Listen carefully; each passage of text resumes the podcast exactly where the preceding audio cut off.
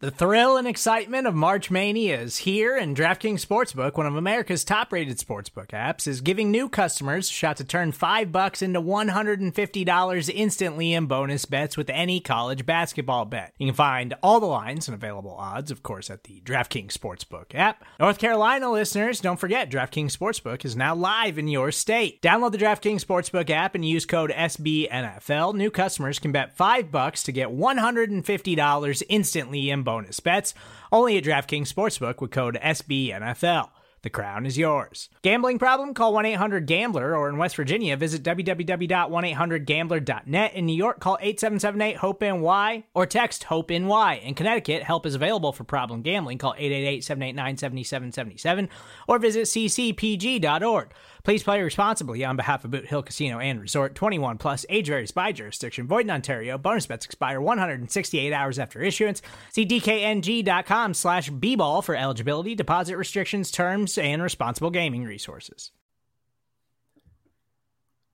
Hello, everyone, and welcome to another episode of the Chris and Nick Show here on Big Blue View Radio. I am one of the hosts, Nick Falato, joined as always by Chris Pflum. And today we will be breaking down UNC guard Marcus McKethan, Giants' sixth round pick. Chris, how you doing? Uh, I'm ready to talk some offensive line. Yeah, we're almost done with these draft previews, reviews, uh, primers. Uh, what are we calling these? Probably should ask that, like, I don't know, back around round one. Yeah, I'm not really sure. Draft profile breakdowns, in depth kind of breakdowns. And it was a fifth round pick, not a sixth round pick, late fifth round for Marcus McKethan. And Chris, I mean, we just got to kind of turn our attention real quick to Joe Schoen, to Dave Gettleman's promise that wasn't fulfilled. look at what's going on right now. Talk about addressing the offensive line when you have no cap. You're still able to sign veterans, and then you go and you attack, attack, attack in the draft, just like the New York Giants did. Pretty awesome, bro. Yeah, but we still have to see how it all works out. But at the very least, the Giants brought in a bunch of bodies. They got Evan Neal to hopefully secure the right tackle position. They got Ezeudu to hopefully secure the left guard position. At the very least, give them a really capable utility lineman, a guy who can line up, at did line up at four of the five spots along that offensive line. He can play just about anywhere. And now we've got a guy, hopefully, be that kind of anvil of a right guard. Anvil of a right guard. I like that, Chris. So a little background on Marcus McKethan. This dude is just an absolute mountain of a man. He's 87th percentile at 6'6 and a half, 96th percentile at 340 pounds with an 86 inch wingspan, which is 98th percentile, and 35 and a half inch arms, which is 94th percentile, with 10 and a half inch hands, which is 85th percentile. So you're just talking about his spider chart in terms of his height and his measurables is just fully extended all the way to the boundary of the chart because he is that gigantic. And I'll tell you something, Chris. I know you brought this up plenty of times George Young planet theory. There aren't many humans who are built like this. And I believe that was one of the one of the reasons why the Giants went in this direction. If you are looking for an offensive lineman who can especially run block downhill in a power scheme, there aren't many guys who are better built for that than Marcus McKethan. Like he has some warts on his game. He is not a perfect lineman by any means. We will get into that. But if you're just looking for a big, powerful dude, Marcus McKethan is definitely that. Yeah, you want to if you just ask him to down block from the guard spot on the backside or the front side, you just ask him to down block, he's going to move bodies. His lower leg drive and his power at the point of attack in those situations, they're devastating. And this is a player who was almost extensively used at right guard at UNC. 2,546 snaps at right guard, 13 snaps at right tackle. That so basically right guard is everything. He tested out really good according to Pro Football Focus. He allowed 10 pressures, two sacks in 2021 in his career. He allowed 31 pressures and four sacks. So pretty respectable right there. Was also penalized 13 times, five times in 2021, which isn't too surprising to me because we'll get into some of Marcus McKethan's issues a little bit later. But one of the main ones is the fact that he's a lunger, lunges at the hips, overextends himself. And when you're at a position and you don't frame your block perfectly, and then you don't utilize great technique, which lunging is not a great technique, what are you going to do? You're going to use those 10 and a half inch hands to latch on and hold. Yeah. And that is part of his game that he's going to have to figure out and especially quick if he winds up starting. Yeah, there's a couple guys in front of him. Uh, Mark Glowinski, Jamil Douglas, both of those guys are ahead of him on the depth chart. I I think it would be a surprise if McKethan wound up starting, but it, he's going to need to get that lunging and grabbing problem solved sooner rather than later because NFL referees are going to make a point of calling that. Like they they love to throw flags for holding. Yes, yes, they do. And this is a depth piece. The only way Marcus McKethan ends up starting in 2022 is if Mark Glowinski gets injured. And then he, I mean, he might be able to beat out Jamil Douglas, but when the New York Giants made this selection, I was already watching UNC tape because I was watching a lot of Josh Ezeudu and he was picked the day before Marcus McKethan. So I saw McKethan and I was like, okay, yeah, I remember that guy's really, really big, really, really powerful, kind of sloppy technique. So this is definitely a developmental pick that I'm not even 100% certain he'll make the final roster, but he has a chance to. And it's not necessarily just an indictment on his play. The fact that he wouldn't make the roster, it's also because the Giants just brought in an influx of talent at the offensive line position. But Chris, let's get into some of McKethan's strengths. What were some of the ones that really kind of popped to you on film, other than just his overall power and ability to drive dudes through the ground? Yeah, I was gonna say the his biggest strength is strength. Like that is just the part of his game that leaps off the tape. Where when he gets a hold of guys, especially down blocking, going forward, he, he is a people mover but also in pass protection when it, defensive tackles, particularly big nose tackles, just go head up on him and try to drive him into the backfield. He doesn't give an inch. He is great at playing with a wide base, anchoring and really not giving up ground to pass rushers. Like he he is a guy who does not allow the pocket to be collapsed. He's great at setting depth and I yeah, that is the other area of his game where the strength kind of leaps out. It's easy to talk about him run blocking, but in pass protection, where he's not getting pushed back into the quarterback's lap, that's important too. Oh, dude, he's great as a pass protector in the sense of being able to absorb the bull rush, absorb the contact. Once you get to his half man and you can kind of get his pad, his pad level's naturally high anyways because he's so damn gigantic. But once you can get to his half man and kind of get him to lunge a little bit, that's when you can kind of exploit him in pass protection. But honestly, it what it wasn't a terrible thing that you saw throughout his film. It happened here and there, but it wasn't something that was necessarily littered throughout the film, which reassures me a little bit on McKethan's overall skill set and his ability to be a pass protector when you have a tackle on your right side and a, and a center on your left side. So you're operating in less space because he's not the the best athlete either in terms of his agility, but when you kind of look at what he can do from an athletic standpoint, and then you say, "Oh yeah, the guy is this big. He's almost six seven, 340 pounds, you're like, okay, now that guy, that guy's a pretty damn good athlete with that size. Yeah, he he is a good athlete within his limitations, and you know, uh, we we talked about the planet theory that he is one of those guys where there are not many people walking the earth built like him, and there aren't many people walking the earth who are built like him who are able to move like him. Unfortunately, in the absolute sense. You know, like there are a quite a few uh, three technique players at at the NFL level who are just going to out quick Marcus McKethan. And that is kind of where he starts to struggle. Yeah. physically, when everything's going well, he kind of reminds me of DJ Fluker, who I actually really liked at right guard. I was consistently frustrated with Ben McAdoo that the Giants never got DJ Fluker on the field basically until their hands were forced. And I feel like if everything works out from for McKethan, he could have that similar kind of ceiling at right guard. Of course, he doesn't have the same kind of movement skills as DJ Fluker does or did. And that is kind of saying something. That is kind of saying something. And those are reasons why McKethan was available late on round five.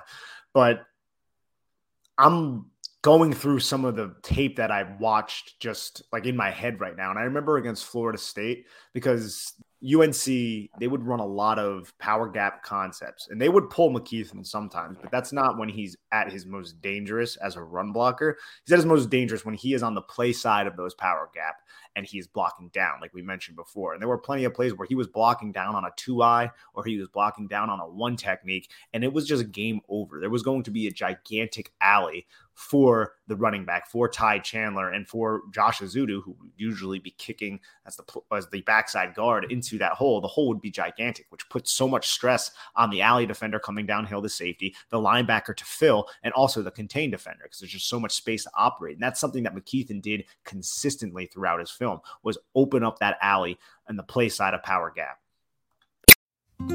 Support for this show comes from Sylvan Learning.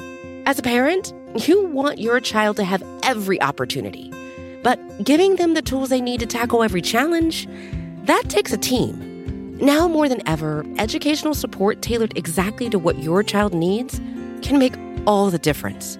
That's why parents have trusted Sylvan Learning for 45 years as the ultimate teammate in their child's educational journey, instilling in them a love for learning and a passion for reaching the next level. And Sylvan's Insight Assessment can identify gaps in learning and areas that could be of concern for your child. It's a 360 degree view into your child's learning that you can't find anywhere else and helps ensure that your child didn't miss something in school that might put them at a disadvantage in the future. And right now, it's the best price of the year at $29. Go to sylvan29.com to learn more and get your child's assessment for only $29. That's S Y L V A N 29.com. Yeah, he, he is consistently good at that.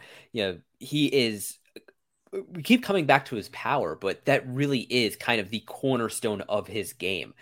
Also, I, I really liked how he was able to use those long arms of his when he placed them well when he wasn't lunging and you know kind of grabbing outside of defenders frameworks which was kind of a recurring yeah. problem with him but when he placed his hands well he was great at getting extension great at controlling defenders and that was when that's when you can really just drive them out of those running lanes yeah, and solid in combo situations too because of just the chip power and everything. But better probably as the guy who isn't climbing up to the second level just because he's a little bit limited when he's operating in space. But also, to his credit, when you're as long as he is, it's easier to cut off angles and all of that. But I would agree with with the hands; they're a little wild. I felt like there was a lot of kind of hugging and tonging and, and things like that. So it wasn't like he was necessarily really tight with his punch, with tight elbows, getting the chest and, and earning the inside part of the defender was a little bit more reckless. Did you see that as well? It seems like you alluded to that before. Yeah, I I did notice like he would let his hands kind of go low, go wide, uh, get outside a defender's framework, get get them by the shoulder, or it, occasionally I, I even saw one hand miss entirely, and that that wasn't in like independent hand situations where he was keeping one hand free to deal with yeah, a second defender. He he would just kind of miss that punch. And eh, that is kind of a problem, particularly for a guy with uh, we'll we'll say less than ideal feet and who really depends on his power because then you're just re- sacrificing your power, you're wasting a lot of your power. And that makes it a little bit too easy for defenders to get around you. Yeah, it makes it a little bit too easy for defenders to get around you. And this is a reason why he's more of a developmental option. I think there are things to like about McKethan that aren't just related to his sheer size. But the end of the day, I don't know if he makes this final roster, Chris. We can go through the Giants depth chart and you, you, see obviously Andrew Thomas, Shane Lemieux, Jon Feliciano, Mark Glowinski, Evan Neal. Those are the projected starters right now. According to our lads. And then you have Jamil Douglas, you have Matt Gono, you have Max Garcia, you have Ben Bredeson, you have Josh Ezeudu, you have Korey Cunningham, then you have Marcus McKethan. So it's is it realistic to believe that Marcus McKethan is going to crack the 53 man roster? I lean towards no. He's probably going to be a practice squad stash, but anything can happen. Yeah, absolutely. Anything can happen. I I'm kind of with you. I think he just there's a good chance he loses out in the numbers game, which who knows, maybe the Giants do keep like 10 offensive linemen. Uh, they would have to be borrowing from someplace else on the roster to do so, but it's possible. I wouldn't be surprised at all for McKethan to have some highlight reel plays in training camp after the pads come on and they can hit, or in in the preseason where he just gets a hold of another rookie, you know, a rookie defender and just pancakes the hell out of them. Yeah, I could see him doing that and getting people excited. But I could also see him really struggling with holding calls or getting matched up on a just more athletic defender and giving up kind of an embarrassing sack or a big tackle for a loss. So he is, I think, going to be one of those bubble players, one to keep an eye on for sure. But you know, it's tough when you get to the bottom of the offensive line depth chart just because there's so many of those guys. Yeah, and the Giants carrying 10, that would be a lot, especially since Joe Schoen and, and most coaching staffs and, and front offices, they put such a precedent on finding these versatile offensive linemen like Josh Joshua Ezeudu, so they don't have to dress 10 guys every, every game. So they can kind of add a little bit more talent to other parts of their roster by having guys who can execute multiple different roles and, and assignments along the offensive line. But I'm interested to see exactly what happens here. And I feel like I say that every podcast because I am interested. We're all just prognosticating and projecting as of right now. But at the end of the day, man, I think you get Marcus McKethan with Bobby Johnson. You try to develop him, see if you can catch lightning in the bottle with somebody who is built the way he is, has a, a, solid baseline athletic ability for a guy of his size, and also knows Joshua Ezeudu. It seems like he's a great guy, according to all reports, fits into the culture of the locker room and all of that. And then you just kind of evaluate as you go. Hopefully, if the Giants do put him on the practice squad, he doesn't get scooped up by another team, but he was a fifth round pick. So that could realistically happen if he does find his way on the practice squad. Yeah, I do think the practice squad rules kind of work in his favor, just with getting the two extra slots, the team being able to uh, call up guys repeatedly over the course of a season. Yeah, that, that just gives him chances. And it is kind of notable that the Giants got two guards from North Carolina, which, yeah, their offensive line was not particularly highly regarded but they are used to blocking for a running quarterback. And I think it is interesting how much athleticism the Giants have at the quarterback position. You know, Daniel Jones, good straight line runner, especially when defenses aren't anticipating it. You know, Tyrod Taylor is he was kind of the almost at the vanguard of this uh, dual threat quarterback archetype that's kind of sweeping the NFL right now. And then Davis Webb is you know, looking back to when he was drafted, I think a lot of people kind of underestimate it, just how good of an athlete Webb is. You know, he was honestly right there with Josh Allen in terms of just raw athleticism and size. So if the Giants want to incorporate uh, read option plays, design quarterback runs, package plays, I think it is interesting that they added two guards who are used to blocking for a quarterback who was their team's leading rusher.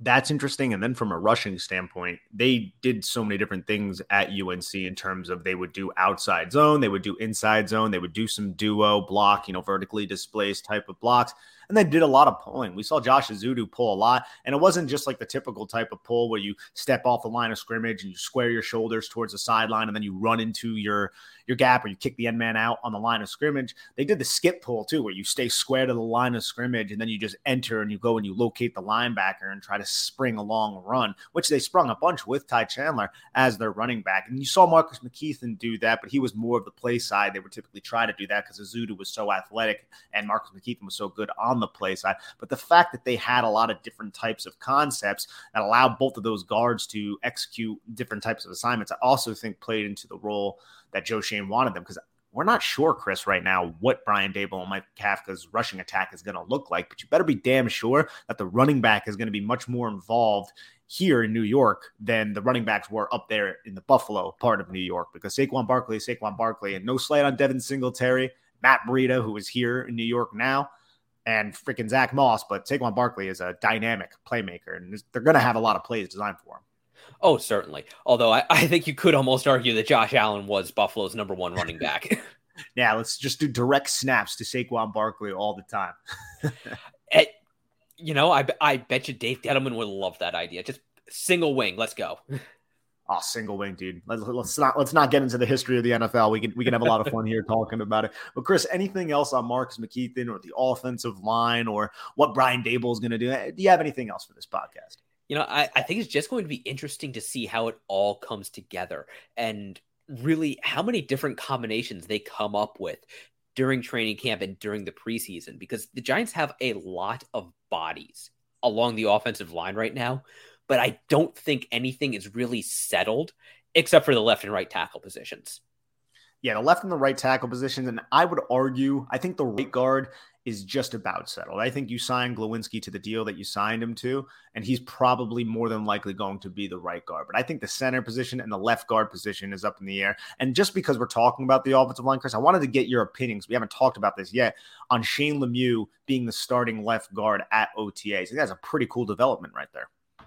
It, it is. You know, I I hope that there is an open competition for that left guard position just to you know, make sure the best guy and the best uh, group of guys are the Giants starters. But good for Shane Lemieux that he is healthy and out there uh, competing and really being the first guy up and first guy off the bench. You know, I hope that he is healthy and healthy enough to play football. I hope the same for Nick Gates. Uh, don't know what's going to happen with him, but really just best best wishes for all of these guys. And Matt Peart too. That's it. Just goes to show you the Giants had a lot of injuries last season. Throughout the season, you had Lemieux go down early, you had Nick Gates go down in week two, and then you had Matt Peart go down at the end of the season. So a lot of injuries. But thank you everybody for tuning in to the Chris and Nick show here on Big Blue View Radio. Please head on over to bigblueview.com. Check out all of the extensive Giants content at the website. And please also rate, subscribe, review this podcast right here on iTunes or wherever you're listening to this podcast. Leave a five star review. It can go a long way, and we appreciate it. Thank you so much. Check out our YouTube channel as well, Big Blue View, and also have a lovely day.